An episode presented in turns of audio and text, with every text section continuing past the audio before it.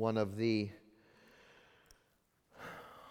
one of the um, the the main I will say the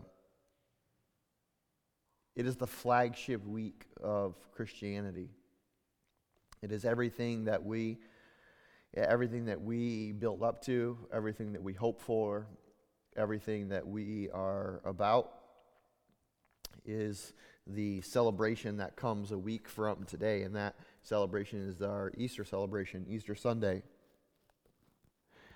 And it, um, for everything that we do, for everything that we build up to, for everything that we, we live for, uh, it, is, it is the center of all that we do.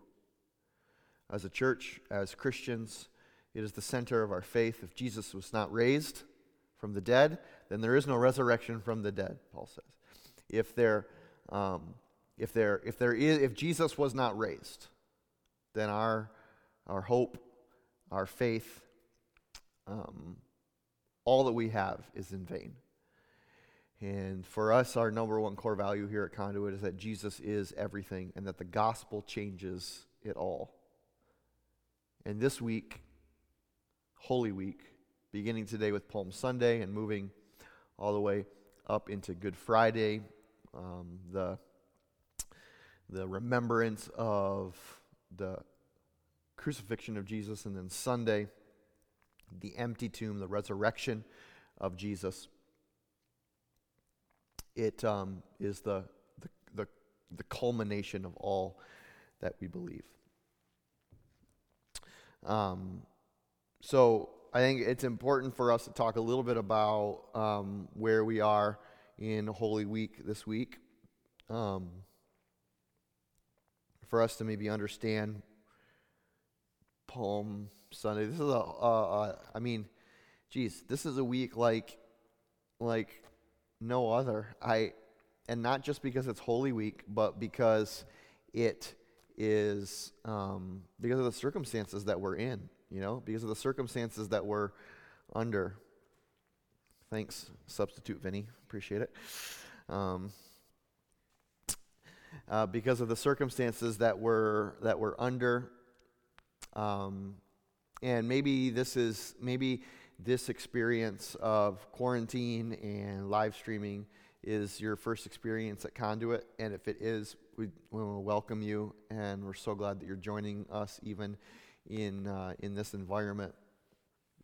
Today is a day that is traditionally known as Palm Sunday.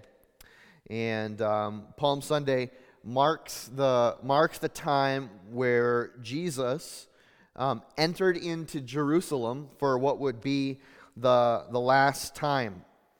And um, if you have a Bible with you, or you can pull one up on your phone, or uh, whatever you have, we're going to be in the Gospel of Matthew this morning.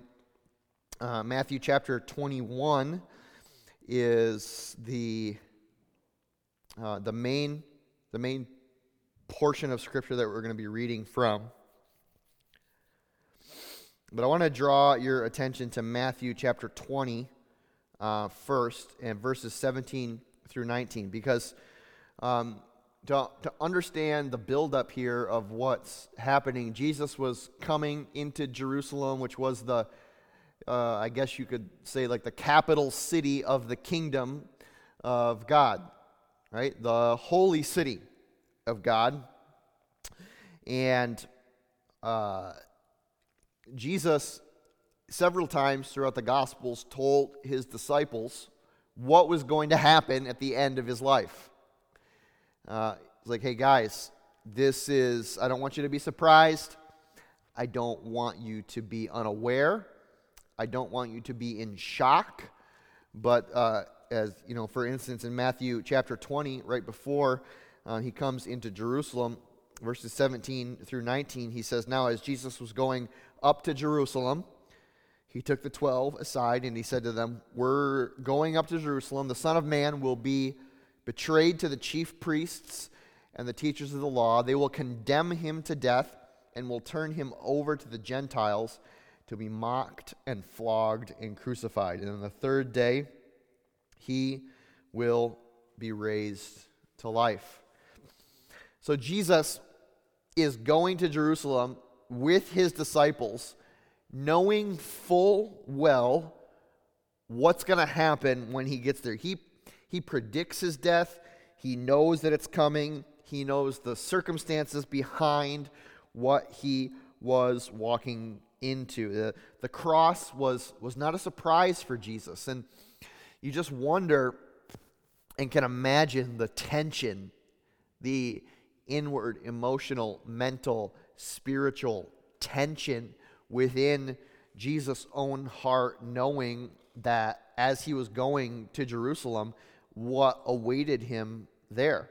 And uh, we see like there that there was a tension there. For instance, if you read ahead and uh, when Jesus is praying in the Garden of Gethsemane right before he's arrested, he's praying to the Father, Father, if it is possible, not my will, but your will, let this cup pass from me. Basically, like, Father, if there's any other way to let this cup of suffering to what's about to happen, like, if there's any other way to accomplish the plan of the Father than by me doing this or going through the, the Lord, can we do that thing instead? Can we, can we do that thing instead?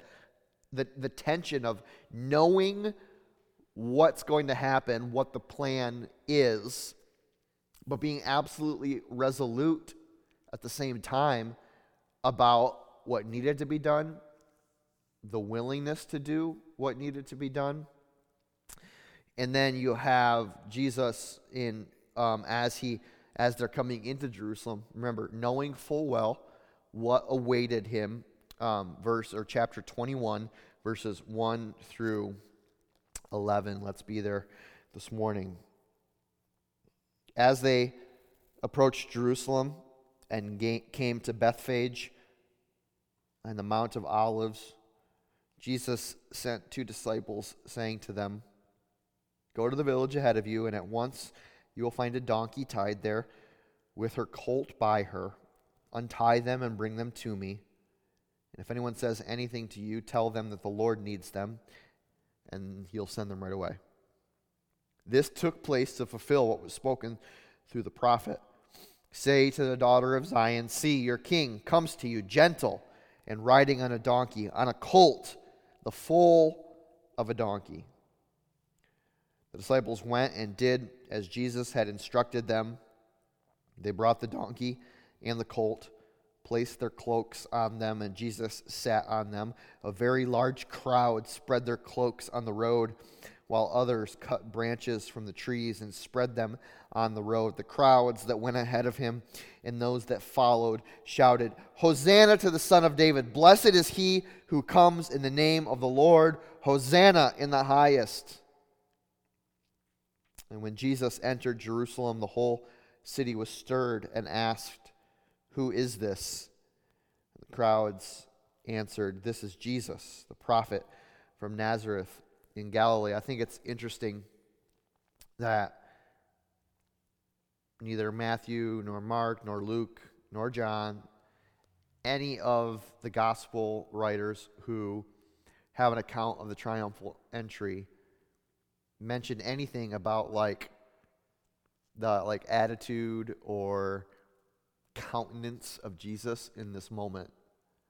They described the attitude, the countenance, the actions of the crowd, of those that received Jesus coming into the city, the questions that they had who is this guy? Oh, this is Jesus, um, the prophet from Nazareth in Galilee. And they describe, the gospel writers describe the celebration of the crowd waving the palm branches, laying them down on the ground, shouting, Hosanna to the Son of David, Hosanna in the highest, blessed is he who comes in the name of the Lord. All the while, I'm kind of wondering, like, what was Jesus doing in this moment as he was riding this donkey into the holy city um, and knowing why he was coming into the city, but then seeing the reaction of the crowd it must have just been such a strange moment for Jesus. Was he encouraging their celebration? Was he sitting quietly, gently? Was he weeping over what would happen, over just like the, the misunderstanding of the people about what was happening in that, in that moment? Because for Jesus, it was a much different experience than it was for the crowd. For Jesus, it doesn't really seem like it was a moment of celebration at all. Um, I'm reminded of a movie that, um, uh, reminded of a movie. I, it's been a really long time since I've seen it, uh, but it has some really redeeming qualities to it. Um, it's a movie uh, called The Green Mile. Uh, and it's a, it's a movie about a, a, a prison that has a, you know, a, a death row section, and the Green Mile is the like the last walk that the prisoner takes before they are to be executed, and kind of the whole the whole concept of the movie is built upon this little or this um, this little section of the prison. And the, and, and, and the walk for Jesus into Jerusalem was kind of like his own green mile, right? His own walk on death row into what he knew uh, would be his execution. And the disciples, I mean, the Jesus knew and he warned the disciples, and so they should have known as well, but they still acted kind of shocked at kind of every every turn of events that happened from the moment that they walked into Jerusalem until Jesus was actually arrested and when he was crucified. And then even when he was resurrected, the disciples were still like, What's going on? We had no idea, even though Jesus told us like 800 times what was going to happen. It seems like we still had no idea. And I, it maybe, you know, it has maybe become popular to it has become popular to bag on the disciples about how naive and ignorant and dumb and foolish and how they didn't get it. But um, man, I I tend to relate with the ignorant and the, the naive and the dumb and the foolish when it comes to God's ultimate plan because there are so many times in my life where I have felt like, man, I yeah, I know what God's doing here. Yep, I completely and totally understand what God is doing. And yeah, the plan of God is perfectly clear. And yeah, I can see it from miles ahead. And yeah, I got it all written down here. And I know that this is going to happen. And then this is going to happen. And then this is going to happen. And then this is going to happen. And then, uh, and then what happens? Well, everything opposite of that happens.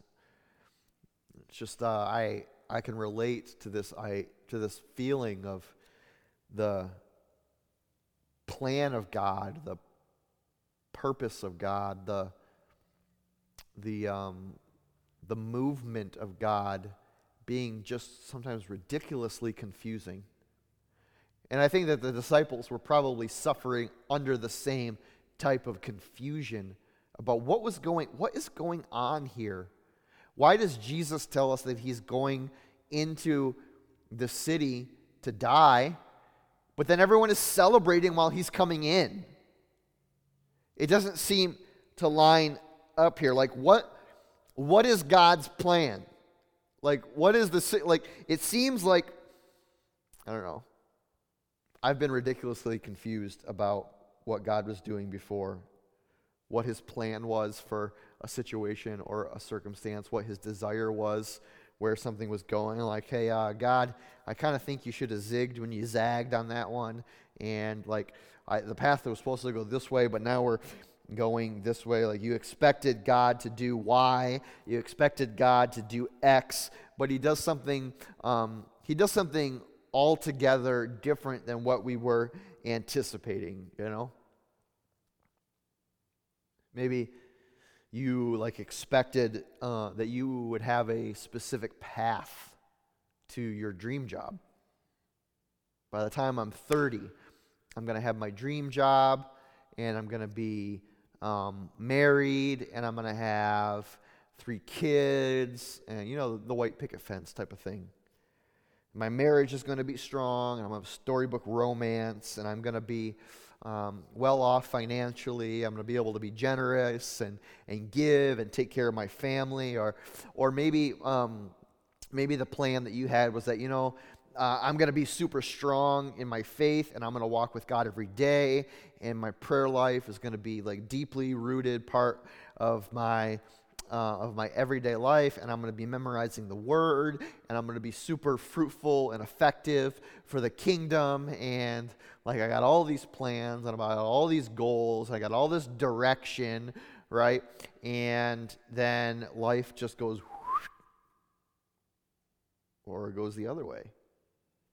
And we're left feeling like, hey, God, like, we kind of had this plan, we kind of had this agreement, we kind of had this understanding about the direction that we were going, and now you're taking me this direction, or I'm way off in left field over here or right field over here, and I just don't know what to make of it. I don't know what is going on.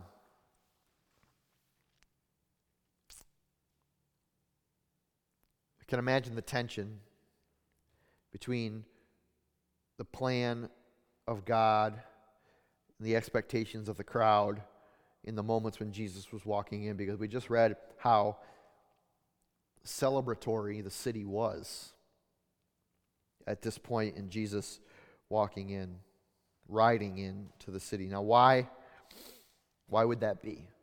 Why would there why would the attitude of those in Jerusalem be as it was in this moment? Well, it's important for us to understand again what is happening in the progression of Jesus' life here at this point, what is happening in the moment of um, celebration.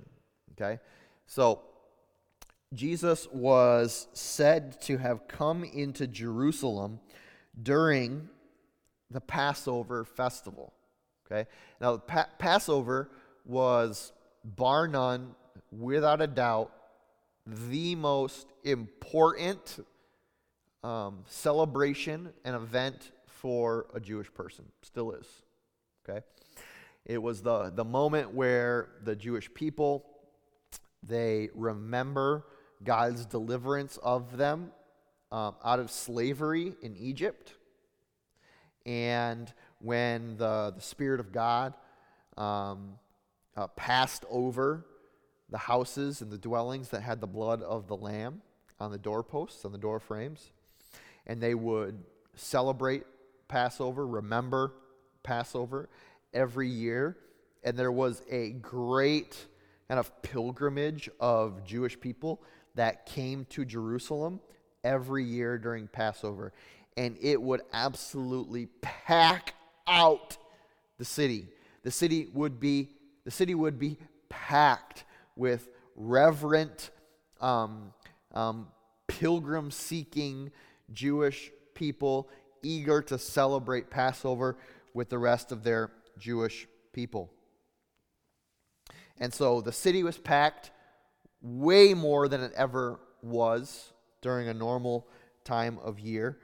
It also um, says here that they, um, the disciples went in verse 6 and did as Jesus instructed them. They brought the donkey. A very large cl- uh, crowd spread their cloaks on the road, while others cut branches from trees and spread um, the branches on the road.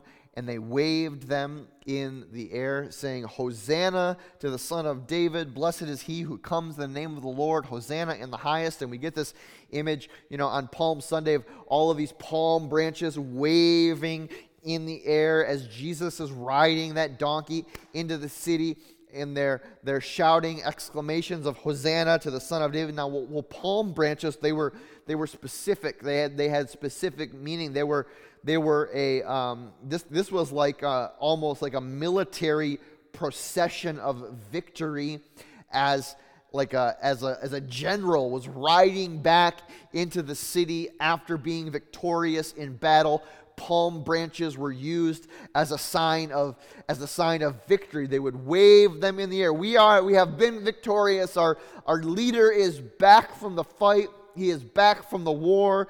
And as jesus was marching into the city people were taking those palm branches and laying them out on the road and waving them in the air and kind of this like ceremonial, symbolic gesture of we have victory.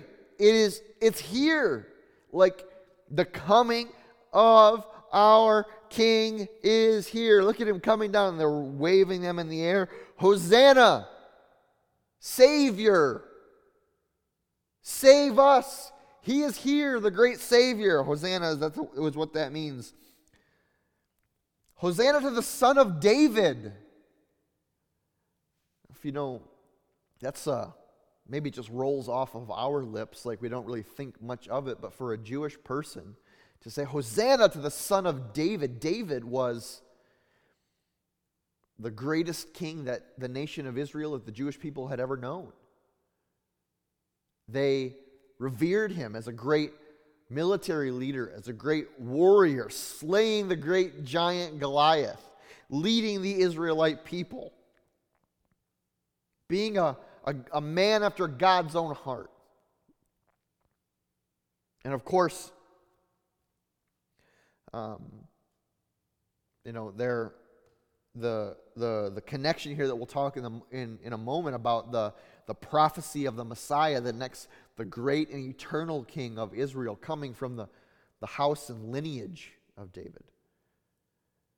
But they were, they were celebrating Jesus. That crowd was celebrating Jesus coming into Jerusalem that day with great fanfare, with great exclamation, in victory, declaring um, him to be in the, the line in the same, the same ballpark, the same room to the, as David, the, the, the most fantastic military leader and king that Israel had ever known up until that point.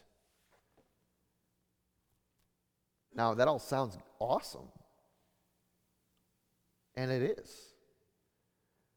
But there is so much laying underneath the surface that brings a tremendous amount of clarity to what is happening there in those moments when Jesus is riding that donkey into the city of Jerusalem that day. Because you, th- you would think that everything that would happen after what we read here would be about Jesus' rise, gradual rise to power. Because obviously everyone is excited for him to be there and thinks that he's the Savior thinks that he's coming into victory, declares him, um, you know, Hosanna to the Son of David. Blessed is he who comes in the name of the Lord, right? That they would that they would elevate him to king status. So why was it that just a few days later he was hanging on a cross? What happened?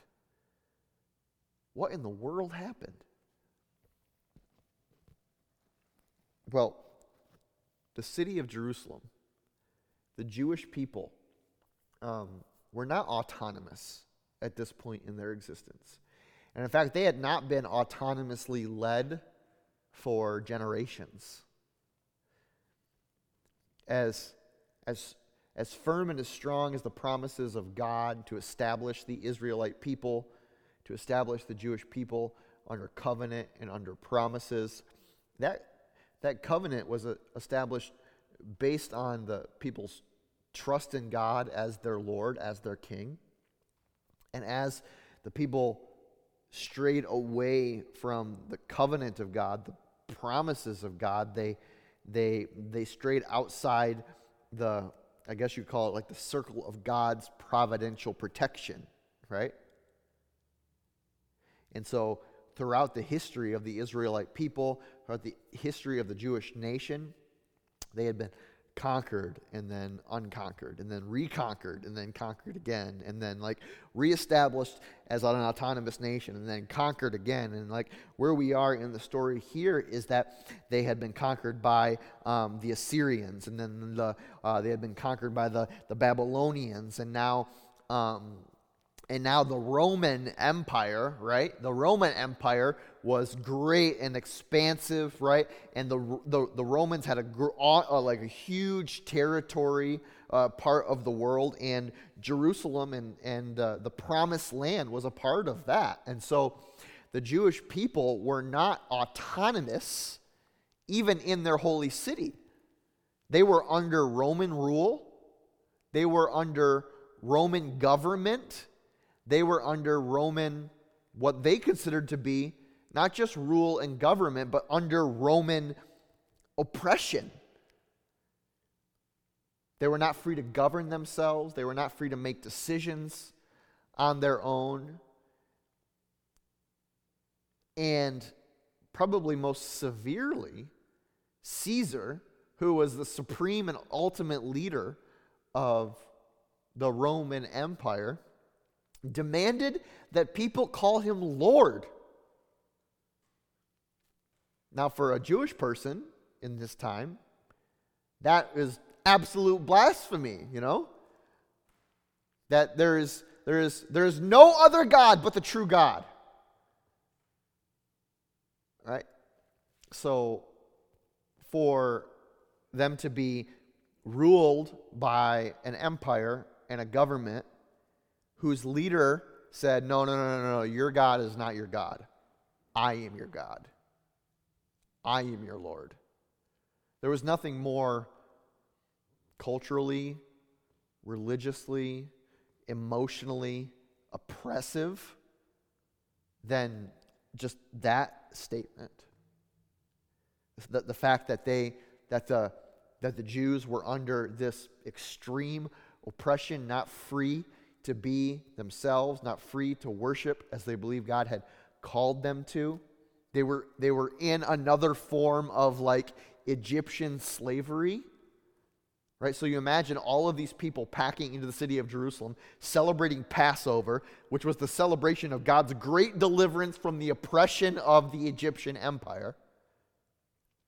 And now they have this Messiah, prophet, king marching into the city. And they're under the same type of oppression from the Roman Empire. And the Jews are like, yes, finally, finally, we have a king to unite under. We have a ruler to unite under. We have someone who is going to bring victory, who is going to bring salvation from this oppressive regime of Caesar and the Roman Empire. And this was not just something that they made up out of thin air. There have been long, long term prophecies all the way back to um, the king, the kings, Second Samuel, David himself in Psalm um, chapter 110, 110, verses 1 through 4. Himself proclaimed that there would come a king greater than him whom he would call Lord, but that would be in his lineage. Of course, we celebrated um, in uh, Advent season here at Conduit the, the weeks before um, the weeks before Christmas about the prophecy from um, Isaiah, Isaiah chapter 9, verse 6, Isaiah, uh, Isaiah chapter 11, how, how the um, the Messiah, the anointed one, the, the Savior of the world, the Savior of the, the Jewish nation would, would come, and it would come out of the house in lineage of Jesse and David, and it would be, and, and, and, and he would come and, and reestablish the kingdom of God and the rule of God and the, the, yeah, the kingdom of God, right? And so now here's this guy in the house of lineage of David who has done miraculous signs and wonders,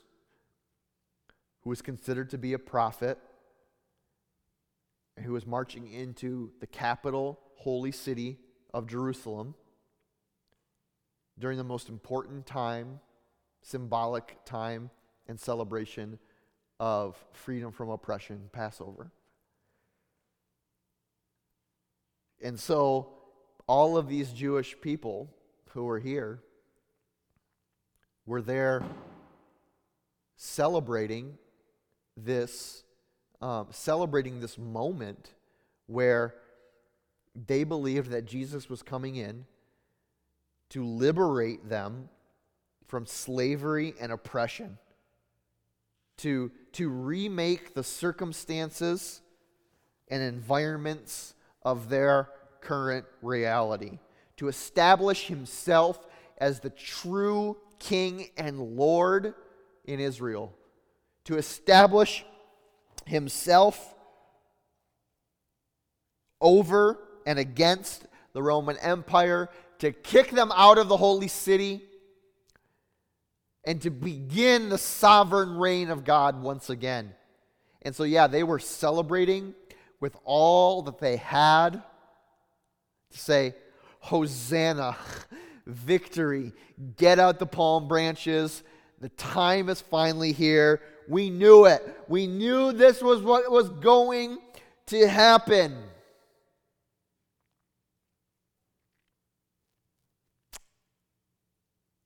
But why didn't it? What was missed?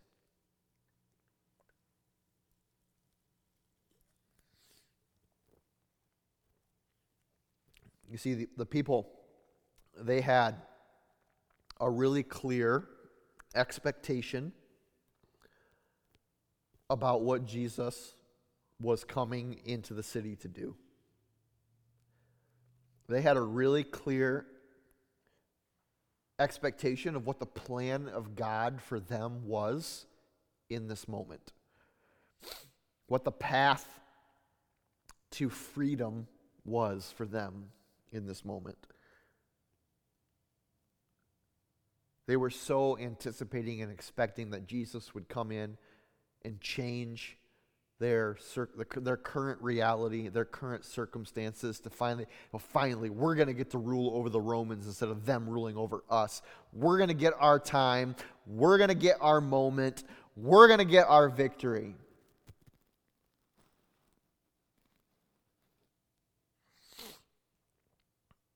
And I wonder how many of us this morning, how many of us, just in life in general, want both want and expect God to show up in some fantastic ceremonial procession into our circumstances and change everything that's going on.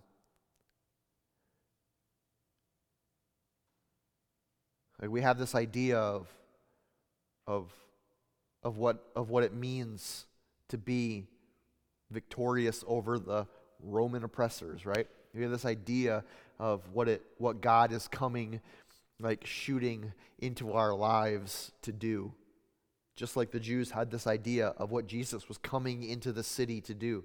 We have this idea of what God is is is coming into our lives to do, what God is coming into our circumstances to touch and change and redeem and set us free from to maybe eliminate. God's going to come in and He's going to take away all of my fear. I'm not going to be afraid anymore. God's going to come in and He's going to take away all of my anxiety, or I'm not going to be angry anymore, or I'm not going to be lonely anymore. All of my pain gone, all of my depression gone, all of my questions answered. God's rushing in, waving the palm branches. Victory is here. Here I am in a moment, in the blink of an eye, at the you know at the word of my mouth. Everything, every circumstance is changed.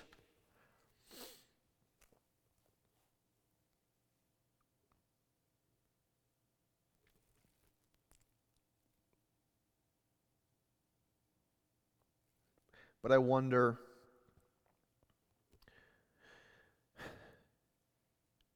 going back to what we were talking about a little while ago about the difference between the attitude of the crowd and however Jesus was feeling walking into this or riding into the city that morning. Like, what do you think his, what, what, what do you think his demeanor was? Because all of these people were celebrating, anticipating, and expecting that they were, that they were going to receive deliverance from a certain thing. And Jesus was like, I'm coming to deliver you, indeed. I'm coming to free you, indeed. I'm coming to to um, to beat down and destroy the oppressor, but not the oppressor of your circumstances, the oppressor of your soul, the oppressor of your heart. And it would seem like the people would have a little bit of understanding. I mean, honestly, like, what conquering king rides into his capital holy city on a donkey? It seems like that would have rewritten the expectations like right away. Because I think of like if a king is riding into his holy and capital city in order to make a big splash. I, I think back to like the old Disney movie Aladdin, right? Where Aladdin is like, Genie, I want you to make me into a prince so he can win the heart of Jasmine, right? And so the genie does all these fantastic things and they, they waltz into the city and like trumpets and fanfare and elephants and power and like glitz and glam and pomp and circumstance, like just an amazing procession of royalty. And, and it would seem like, do you think Caesar would have would have stood for riding into the city on a donkey? I don't think so. I think that Jesus was coming into the city in a new way, being silent about it, really, but asking the people to reconsider what it means to be free. To reconsider what it means to be out from under the yoke of oppression and whether or not you need to be out out from under the yoke of your horrible circumstances in order to be truly set free because Jesus was about to set people free without changing their circumstances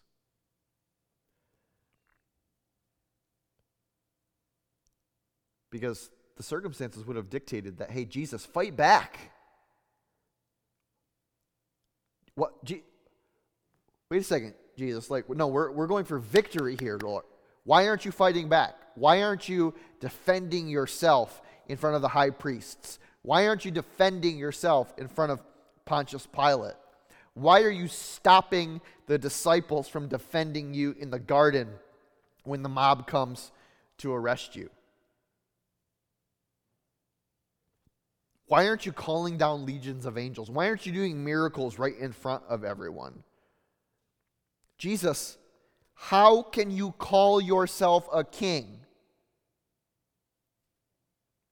a Lord, and let yourself be trapped, arrested, tried, and executed?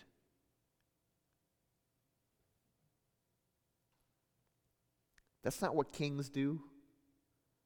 That's not what rulers do. We thought you were coming to give us true freedom from the oppressor. I mean, looking forward even into the into the um, you know like post resurrection, even after Jesus, the tomb was empty. Jesus um, uh, had been resurrected from the dead by, uh, by, the fa- by the Father through the power of the Holy Spirit. He appeared to his disciples in Acts chapter 1, verse 6.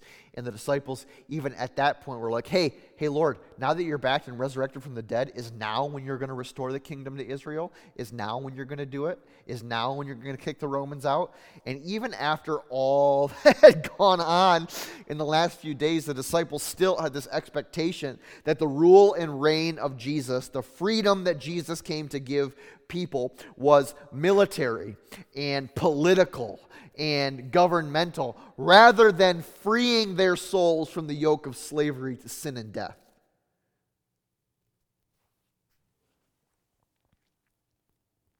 You see, what I believe is so true about the life of Jesus, about the rule of Jesus, about the leadership of Jesus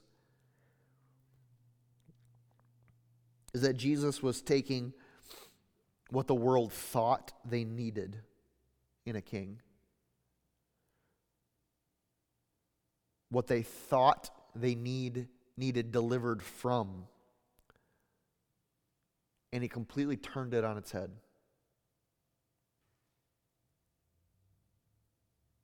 He took the expectations of the world. We need our circumstances changed, God. We need, we need out from underneath the boot of this oppressor in order for us to live a faithful life to you, to worship you in all that we do, to, um, to, to truly be all that we've been created to be. Lord, we need, we need freedom from these people. And we need you to be strong. And we need you to fight back. And we need you to come in with, with um, you know, this, this big procession, this military victory, proclaiming your rightful place in the line and the lineage of, of, of David. We, this is what we this is what we need. This is, this is what a leader does. And, and this is what a Lord should do. And, and, and God, this is what you should do in my life. And this is how you should do it. And this is how I expect it should go. And this is what I need from you in order to live fulfilled, in order to live happy, in order to live spiritually like fit and healthy going forward. And what Jesus does is like he takes that thing, that expectation, and he just turns everything over on its head. And instead of fighting, he remains silent. And instead of coming in with the Aladdin type procession, he comes in riding on a donkey. And instead of calling down legions of angels, he surrenders himself humbly and makes himself obedient to death, even death on a cross.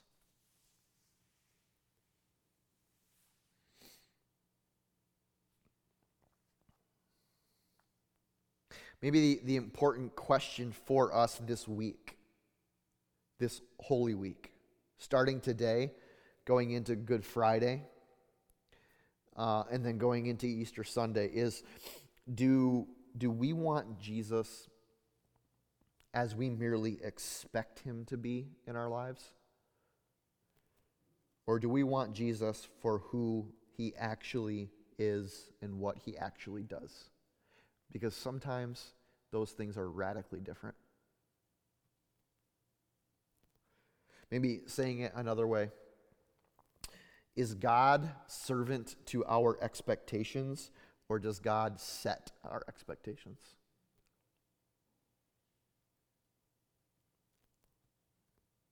Is God in service to our expectations? Or does God set our expectations. Maybe in this season, right now, you expect loneliness, fear, boredom, depression, anxiety, worry, anger. Maybe you expect to be financially down and out Maybe you expect to be fine. Maybe you expect to persevere. Maybe you expect to be the perfect homeschooling parent. Maybe you expect to have it all together.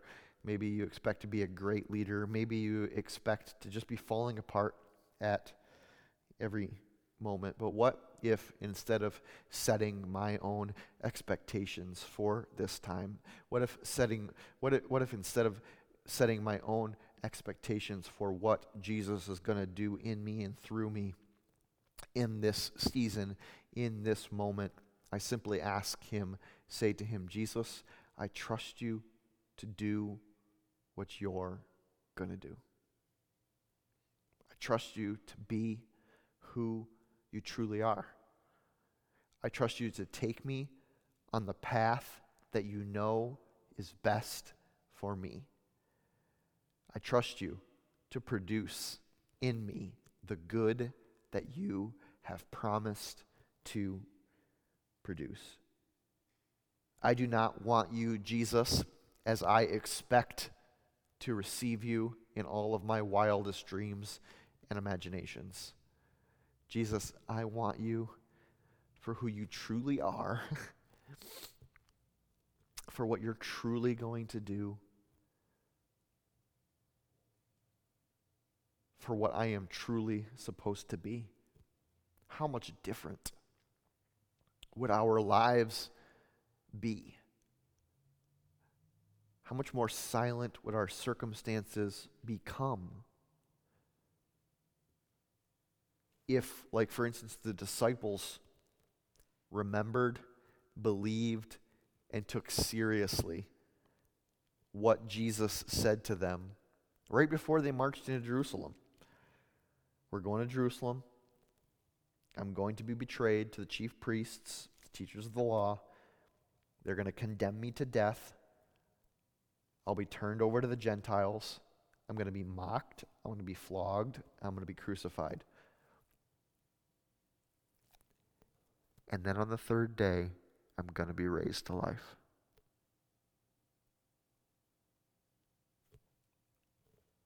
How would that have changed their circumstances? How would that have changed their mindset? How would that would have changed their expectations? Because I mean, like we're kind of getting into like the sermon for Easter, but like they after Jesus had died, the disciples were not waiting patiently and expectantly at the tomb for Jesus to come out. They were hiding in fear that they were next because they followed Jesus.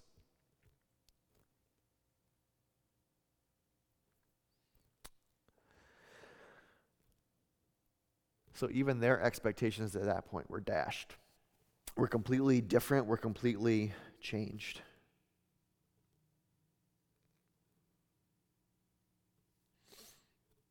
I don't know what you're expecting Jesus to do in your life. I don't know what you're asking Jesus to do. And I think in a lot of regards, Jesus has different things for each of us in this season that he desires for us. Maybe, maybe God's greatest desire and expectation for you in this season is to really work hard. Maybe God's greatest expectation and desire for you in this season is for you, like maybe God's been trying to get you to slow down and hear Him and rest and be comfortable, like in your own skin for years, and you just like have plowed along, plowed along, plowed along, not listening, working hard, keeping going, embracing the grind, love doing it, right? And maybe God's been like, yo, slow down. Slow down. Listen to me. Hear me. Know that I am here. Know that I am with you. Like you've wanted the You've wanted the king of military victory, political victory. You've wanted the king of kicking the oppressors out. And Jesus just wants to be the king of your heart. Jesus just wants to be the king of your marriage, just wants to be the king of your home.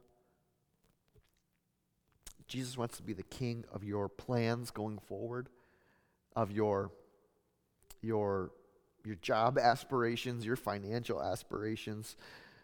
Jesus wants to be the king of your parenting.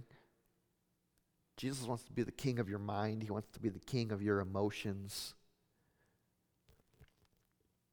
He wants, He wants you to stop with all the expectations of who he should be and what he should do and just let him do what he does do.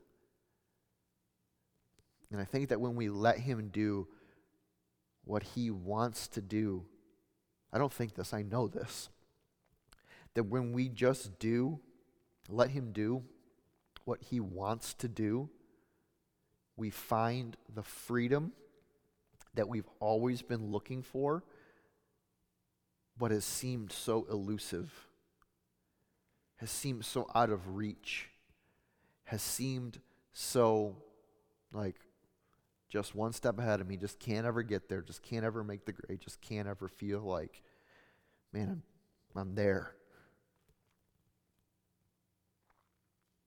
I trust. I trust. I trust Jesus. I trust the Spirit of the living God so much in your life that he that he wants to do that, that he will do that when we just set aside our expectations and let him set the playbook. Let him make the decisions. Let him guide our heart and guide our plans. Let our worship be for the gentle, the kind, the humble Savior that rides on a donkey, rather than the victorious military general type of expectation that we have set. Jesus does not come to fulfill expectations. Jesus comes to flip expectations on their head.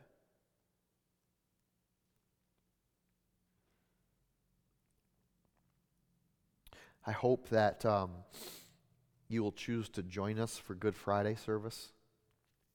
Uh, if you missed the announcements this morning, uh, we'll have a, uh, a service here on our on our live stream uh, Facebook, YouTube on um, this coming Friday at, at 7 p.m. Make sure you, um, we want you to be prepared. We're gonna we're gonna be celebrating communion together during that service, as is our um, tradition and custom here at Conduit. So have a you know some bread and some juice or some wine um, that you and whoever's with you, your family, can celebrate communion with. We'll um, We'll, we'll walk through that together. It won't be a, it won't be a long thing. Um, we're going to keep it to an hour. And uh, so join us at 7 p.m. on Friday.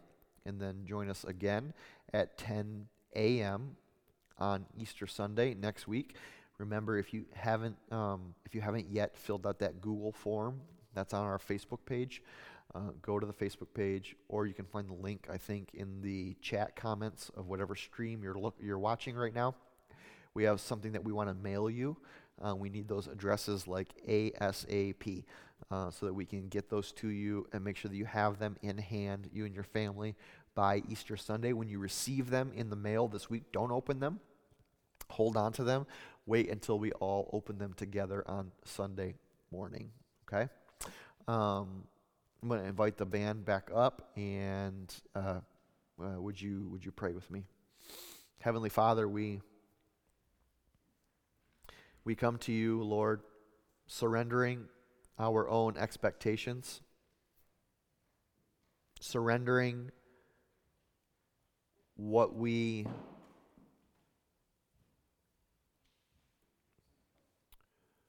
Lord, we have so many plans.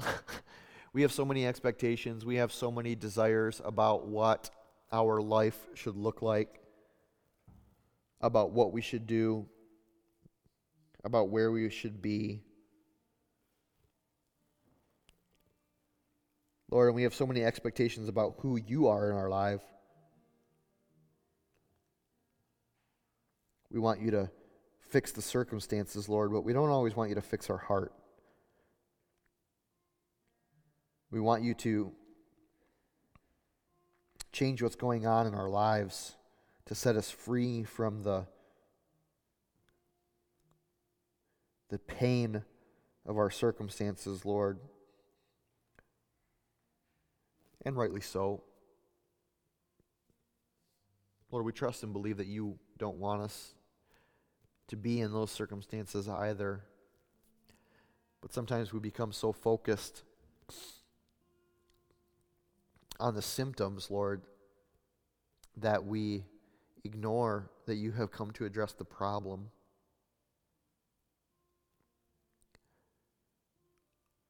Lord, maybe you are not the Savior that we wanted, but you certainly are the Savior that we needed.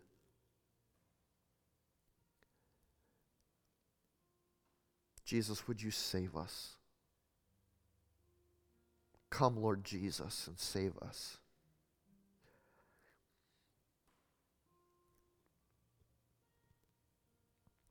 Save us from our pain. Save us from our hurt. Save us from our sin. We trust in you, our King. In Jesus' name, amen.